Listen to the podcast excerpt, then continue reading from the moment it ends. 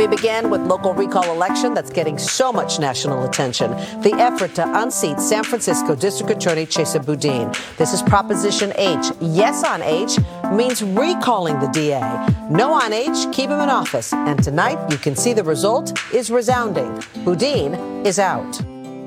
In June this year, the San Francisco DA, Chesa Boudin, was removed after a recall election. His opponents pointed to rising crime in San Francisco and argued that his approach as a prosecutor was making the city unsafe. In a piece in The Atlantic celebrating the recall, the writer Nellie Bowles said crime was so bad that, quote, one time someone smashed our windows just to steal a scarf. A former venture capitalist named Michelle Tandler claimed dogs in the city were becoming addicted to meth laced poop. Five months since the recall, we wanted to take a closer look at what really happened. Now that a new DA is in place, has crime in San Francisco gone down? And we'll be talking about some of his most vocal opponents, including a Silicon Valley mogul, and why they wanted him out. I'm Alex Pareene. And I'm Laura Marsh. This is The Politics of Everything.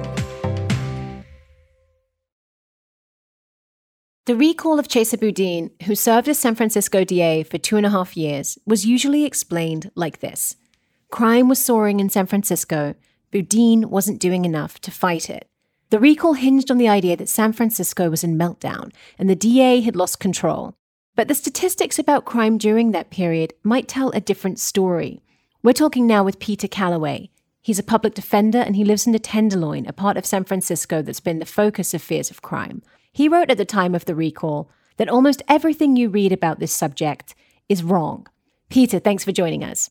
Thanks so much for having me. I'm a fan of the show and it's nice to be here. Thank you. Good. There was a lot of talk in the lead up to the recall about how crime rates were going up in San Francisco. What kinds of statistics were Boudin's opponents throwing around?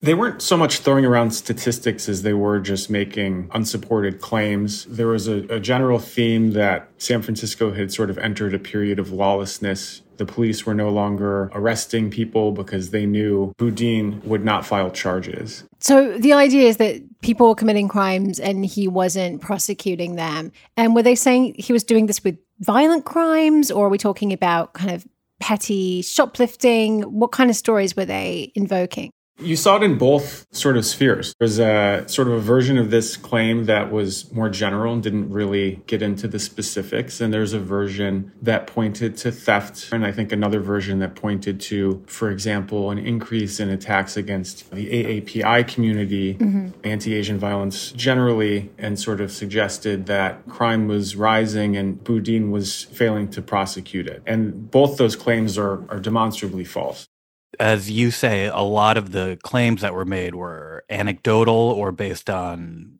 sort of sensational viral videos, more on vibe than fact. But you did single out a Washington Post story that claimed murder and rape were up by double digit percentages in San Francisco. Can you tell us about that story and, and what their numbers said? So, what the reporter wrote was that crime in the Tenderloin, which by all accounts, is sort of the epicenter of the drug and homelessness crises in San Francisco, had in some categories increased double digit percentages, right? And the use of that phrase seems obviously kind of intended to invoke a crime wave. Yeah, exactly. Right. So that was the, the sort of trigger for me that caused me to just sort of after work one night dig into the SFPD data. And I, I'm not really a spreadsheet guy. I actually had to get a little help from an intern about setting up some of the formulas. I looked at crime in every single category and then did year over year changes from 2019 to 2020, 2020 to 2021, and then the two year change from 2019 to 2021. And so what I found was that this double digit percentage increase in homicides, for example, that he wrote about was an increase in the number of homicides from 10 to 11. He's right, it's 10%, percent mm hmm but it's dramatically misleading pointing out this misleading use is, of course, not to minimize the harms represented by even those single digit increases, right? I mean, my grandfather was murdered when my father was 15 years old, and that changed the trajectory of his life and that of his siblings and family. I've seen that up close. It's not to minimize the seriousness of crime, to make the point that you can frame a single digit increase in incidents as a double digit increase in percentages. And how you choose to frame that makes a big difference when you're telling the story of what San Francisco is like. Exactly right. And if you're using crime stats to tell a story, it seems important to me that no one's really making a compelling causal argument that the actions of a prosecutor, what they choose to charge, actually have a causal effect in the amount of violence in a community. It's interesting to hear you kind of characterize it that way. There's a study done in the last year or so, and I think it's preliminary and hasn't yet been peer reviewed, but showed no connection whatsoever between the policies of a progressive prosecutor. And this looked at DAs across the country and the incidence of the sorts of crimes that we think of as the within the purview of a prosecutor or a police officer. So we've talked about the kind of caricature of Chesa Boudin's approach to his work as the DA. Can you just describe for us what he was actually trying to do and what kinds of policies he was pursuing?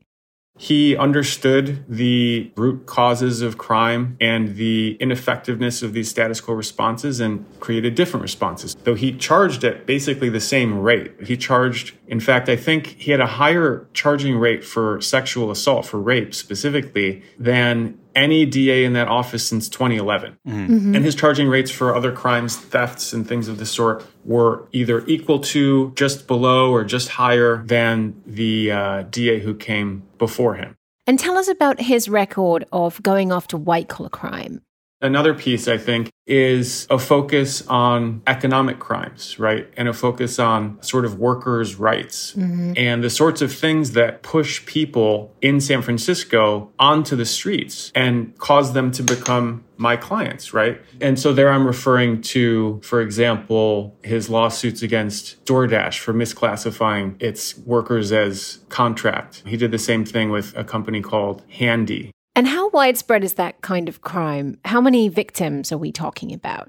This is sort of a stunning statistic, but wage theft in the United States, the dollar value is about $50 billion annually, which is far more than all of the other types of theft larceny, burglary, robbery combined. Right. And yet, in the last couple of years, whenever you've read something in a major newspaper lamenting the state of San Francisco. It isn't people walking the streets and saying, oh, so many people must be having their wages stolen from them by employers.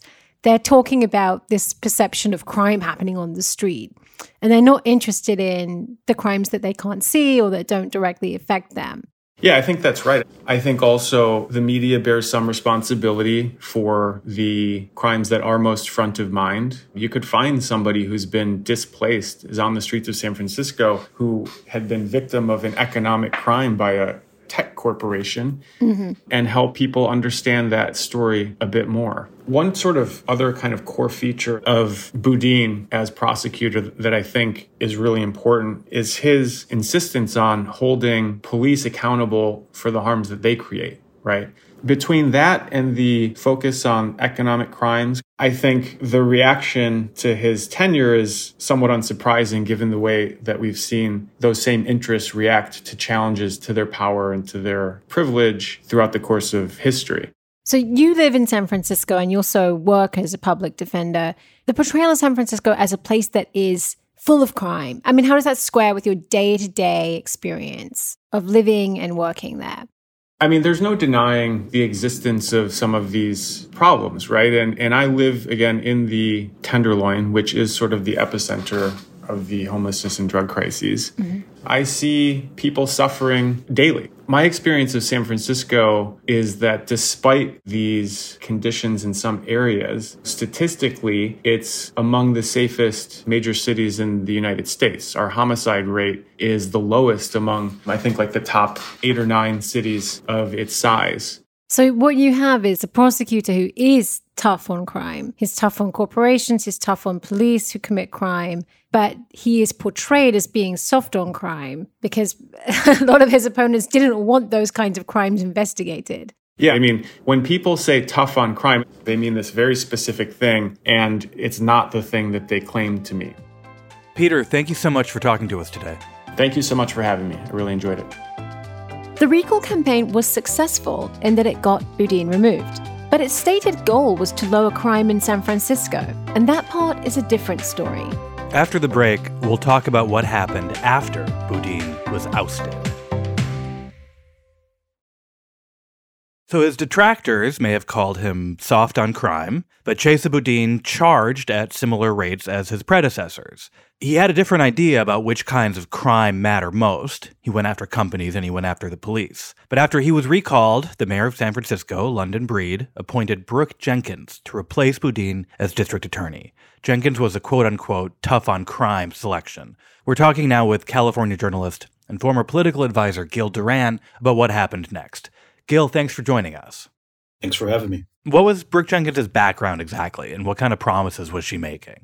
Well, Brooke Jenkins was an assistant district attorney working for Chesa Boudin in the DA's office and quit in a very dramatic fashion last October to become his chief critic in the recall campaign. When she quit, she quit because she said that he had mishandled a murder case that she had been working on. What the actual reality was was that they did get a conviction, but the person who did the murder was obviously very mentally ill, and so the jury found for in, insanity. And Jenkins wanted to fight the insanity plea, even though the guy is probably going to spend the rest of his life in a locked mental hospital. Mm-hmm. And so she leaves with that rationale, becomes his chief critic, and uh, throughout the campaign, pretty much asserts that the crime and the disorder and the lack of safety that some people feel was a direct result of Boudin's politics and his tone or vibe.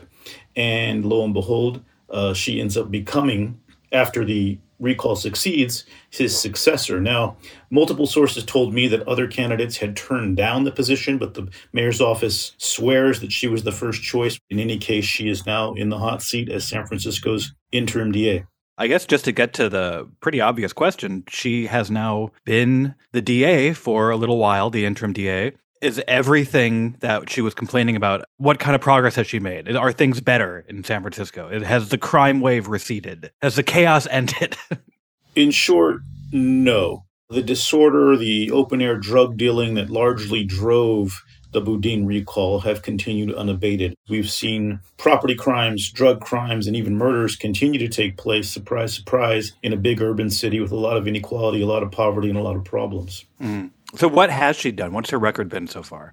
Well, mostly it's consisted of very bold declarations of harsh new policies. She says she's going to prosecute more juveniles as adults. She's restarting the drug war, promising to arrest and jail both drug users and drug dealers, which is probably not going to be too successful because the jail is at capacity because it's completely understaffed. She's also making it unclear as to whether she's going to prosecute police officers who are accused of abuse. She's got to keep the police union in her corner. They were the chief antagonist to her predecessor. So, what we've seen is a lot of big promises that she's going to somehow reverse or kind of banish from existence crime using a return to policies that actually did not work for decades. When California had a 30 to 40 year tough on crime period starting in the 1970s with Jerry Brown, my former boss for whom I worked both in the city of Oakland when he was mayor and in the governor's office. You know, when you get to the end of the tough on crime rain- rainbow, you find that reform is necessary because prisons and jails are creating more crime. She seems to be recreating what we already did in the 70s, 80s, and 90s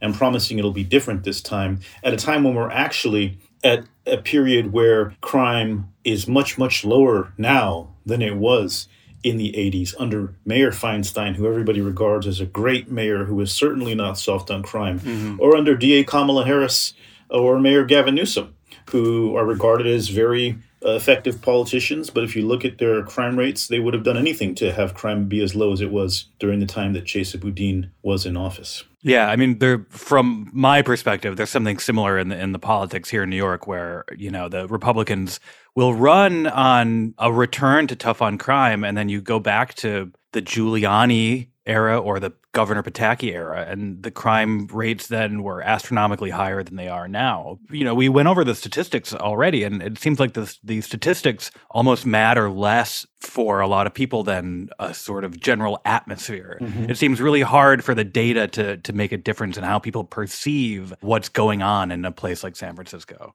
Yeah, this was really a case of mass hysteria, as far as I could tell. And it was really, it felt sometimes like being in an experiment where we are seeing whether this sense of panic can drive Democratic voters to behave almost as Republicans and to disregard the facts and the statistics for a general feeling that things were unsafe no matter what the facts said. I think a big mistake that people like Brooke Jenkins are making is they're really accepting this Republican frame that prisons and incarceration and harsh penalties solve crime. There is no evidence of that happening in the United States. It didn't work in California when we tried it for 35 years. And so it's not clear where San Francisco thinks it's going mm. by repeating the broken policies of the past when during the era of reform we've experienced some of the overall lowest crime rates in recent history.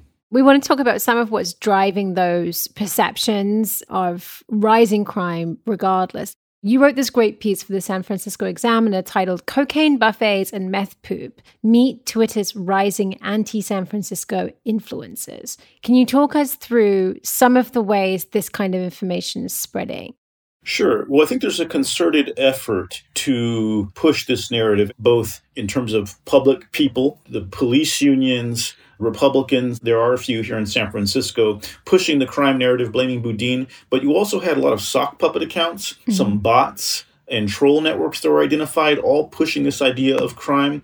And added to that, you have television news, which is a parasite that feeds on crime and disorder mm-hmm. and pushes it to people every day as if it's the only thing happening in town. And so I think all of these things together conspired with millions of dollars in money from Republican leaning billionaires who put all of this kind of angst and fear behind a campaign to scapegoat Boudin for all of the problems in our town. So you really saw this kind of convergence of different factions into a focused effort on Chesa Boudin. I wanted to get to some of the goofier examples of that though, because I, I think that the was it fentanyl in the dog poop or was it was it meth? What was in the dog poop? it poop? was meth in the fentanyl, and the dogs were allegedly this was false getting addicted to the eating the poop or hunting out the meth poop hunting out the in, meth poop right. in parks and everyone was doing it but anything like that you can just make up and it becomes sticky so it seems sort of obvious why the right, and we're going to get into the billionaire aspect a little bit more with our next guest, but it seems obvious why the right would target a so called progressive prosecutor.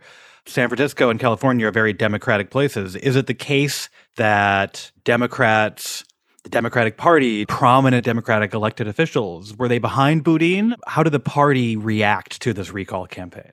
Well, the thing about Boudin that also helped with his demise is he's a bit of an outsider here. Mm-hmm. You know, he beat a, a, a, progressive Democrat who was part of what you call the city family. He also has this radical background that was easy to take shots at. His parents were in the Weather Underground.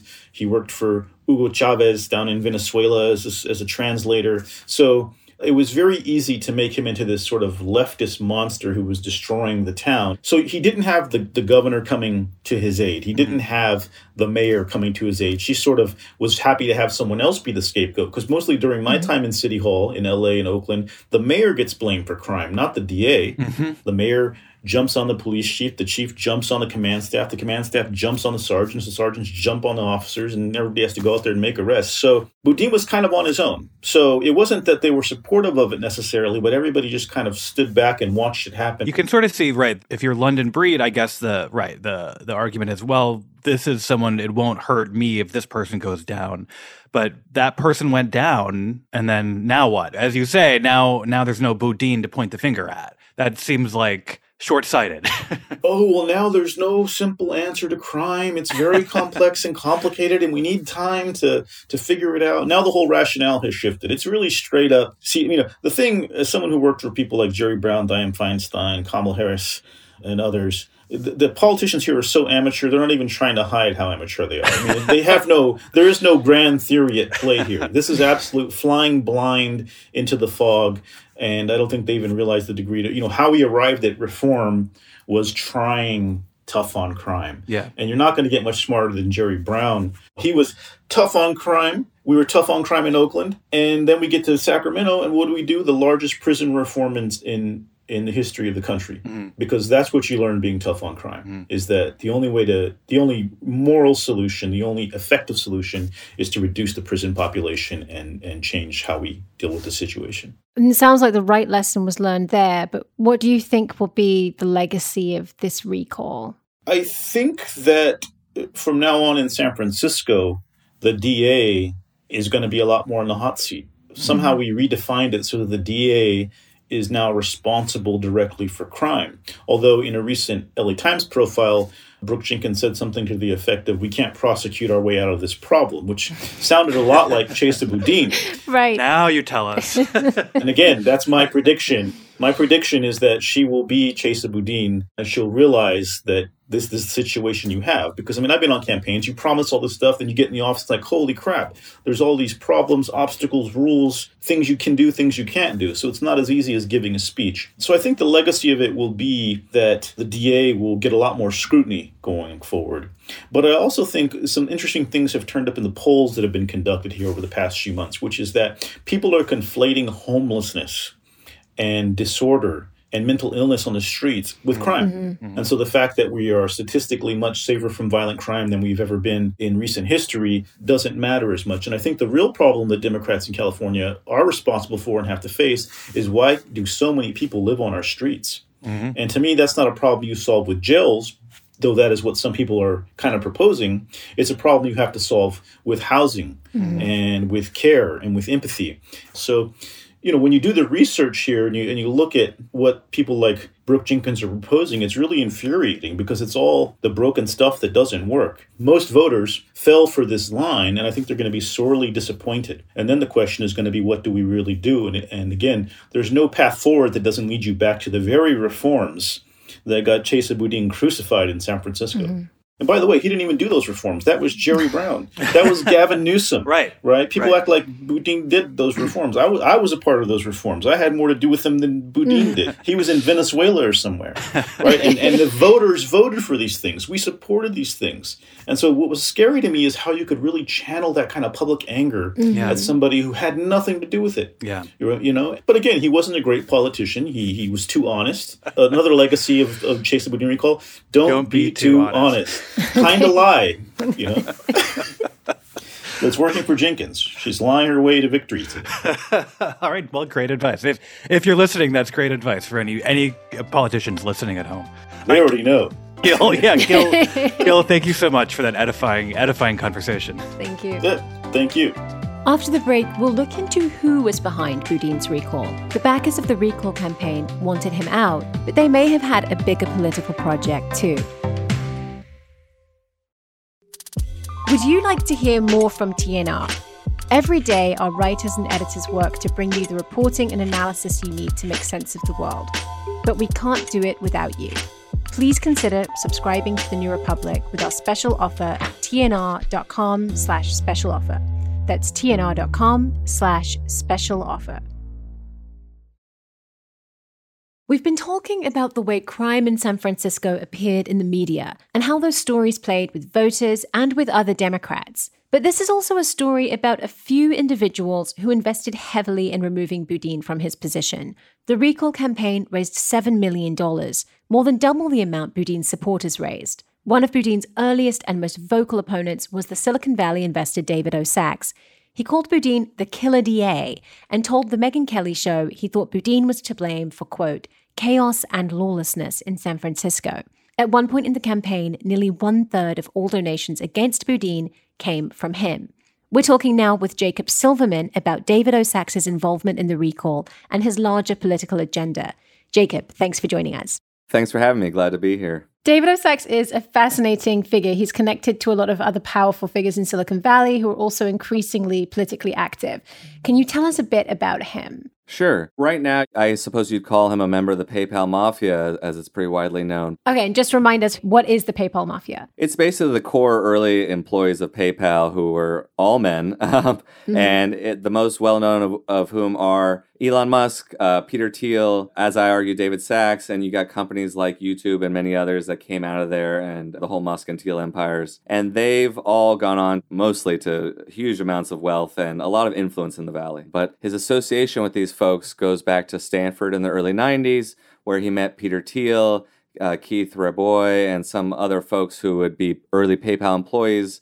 At Stanford. A lot of them wrote for or worked on the Stanford Review, which was the conservative publication that Thiel founded. Mm-hmm. And basically, it was an era where they were doing a lot of the same culture warring that we see today. But at the time, what they were worried about was uh, issues of multiculturalism. That was the big bogeyman, that word specifically, and diversity in general. If you look at their writings then and kind of the battles they're having then compared to now, it's really a lot of the same issues with a lot of the same kind of crude talking points. Right. So the, the way I knew of Sacks uh, from that period was that he was actually the co author of a book with Peter Thiel called The Diversity Myth. And just for our listeners, they weren't advocating for diversity. This wasn't like a group of people who were drawing attention to, like, oh, there's like rape on campus. This is something we should do something about, right? They were kind of the backlash to people who were do- making those arguments. Very much so. They were part of this conservative counter reaction or backlash at Stanford that was, in part, you know, people people were sick of hearing about the 60s from their professors, mm-hmm. or, uh, you know, it was er, uh, kind of early 90s, Clinton era.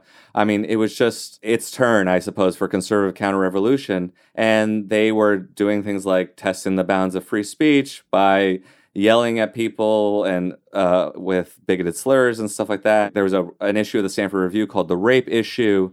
And but in general, there was this just disgust with what they saw around them, which was uh, lots of efforts at diversity, inclusion. Mm-hmm. There would be sort of, you know, ethnic affinity halls on campus, a lot of um, cultural based or uh, campus organizations, things like that. They thought everything was being divided among racial lines, and it was sort of like, oh, the anti racists have become the real racists, sort of thing that you hear now, uh-huh. that kind of thing. I mean, it's funny because we think of these, or the way that we mostly know of these figures now is that they are investors, CEOs. Thiel founded several successful companies, but most notably PayPal.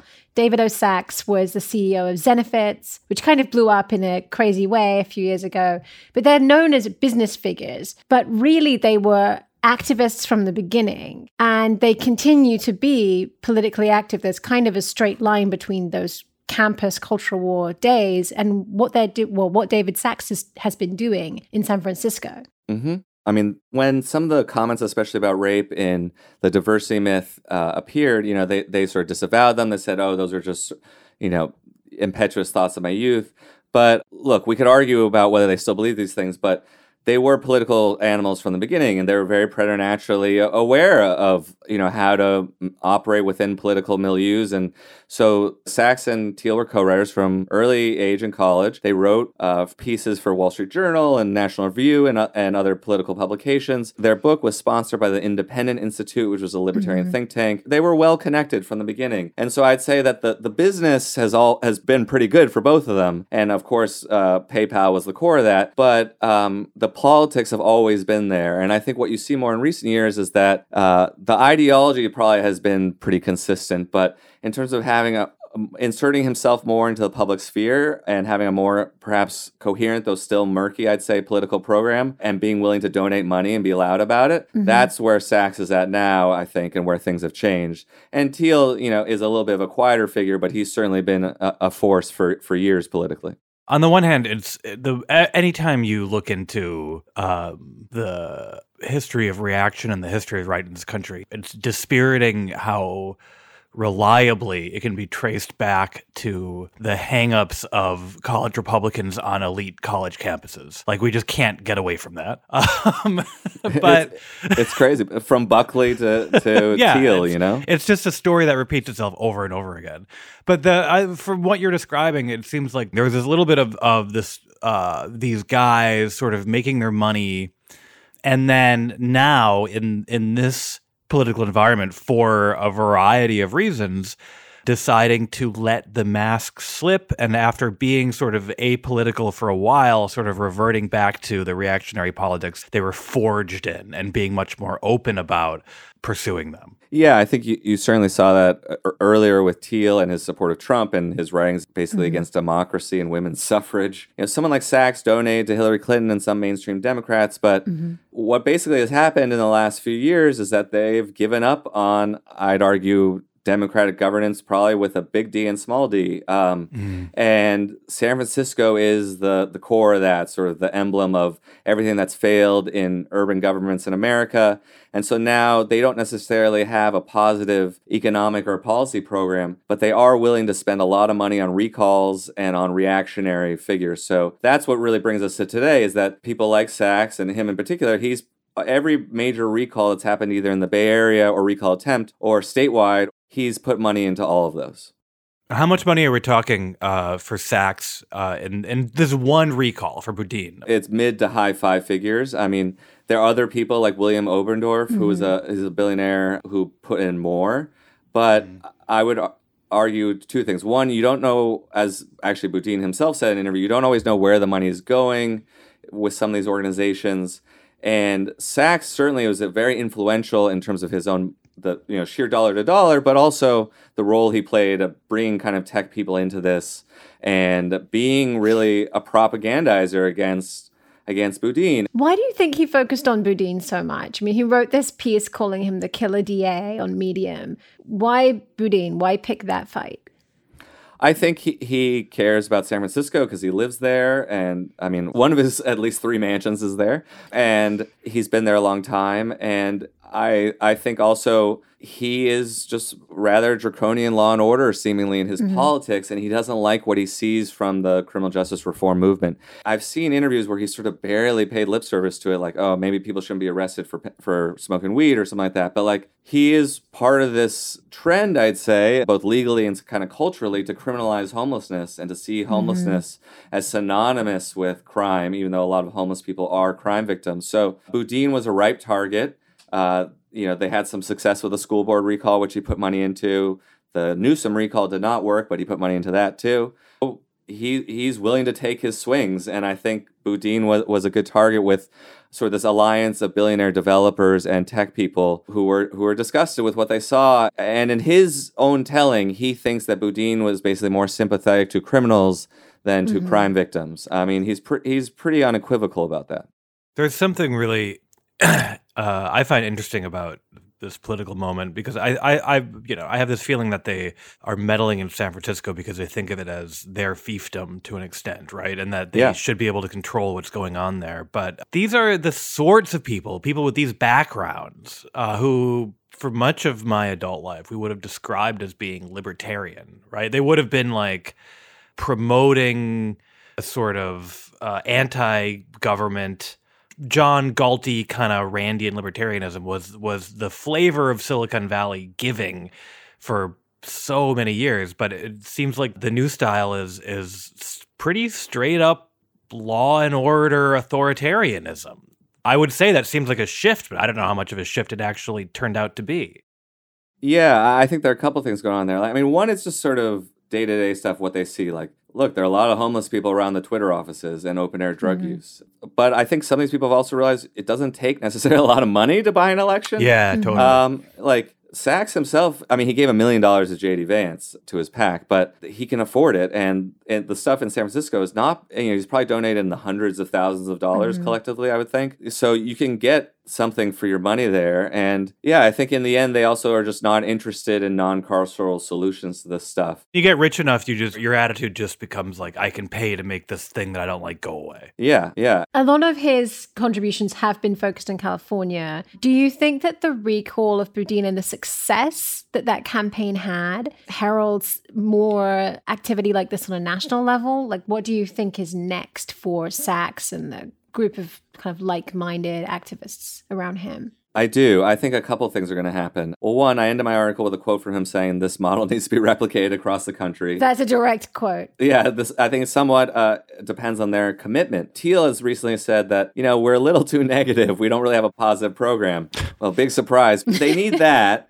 They need some positive program, but they all seem to like DeSantis as the sort of more respectable alternative, perhaps, to Trumpism. And during the elections, or as votes were being counted, Sacks basically posted some stuff about DeSantis, proud of his reelection. It's time for DeSantis in 2024. So I think that's what you're going to see is both an attempt to roll back mm-hmm. criminal justice reform, recall who they can th- just by using their money, and then pushing kind of their crew, which is I mean, some of them lost, like Oz, who they've raised money for, and mm-hmm. Blake Masters. Another Thiel co author. Yeah, another Thiel employee. So, like, they're going to push their guys who made it in. And then I think DeSantis is going to be their stalking horse who they'll, they'll try to assemble behind for 2024.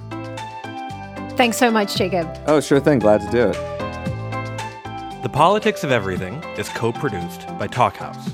Emily Cook is our executive producer. Myron Kaplan is our audio editor. If you enjoy the politics of everything and you want to support us, one thing you can do is go to wherever you listen to the podcast and rate the show. Every rating and review helps. Thanks for listening.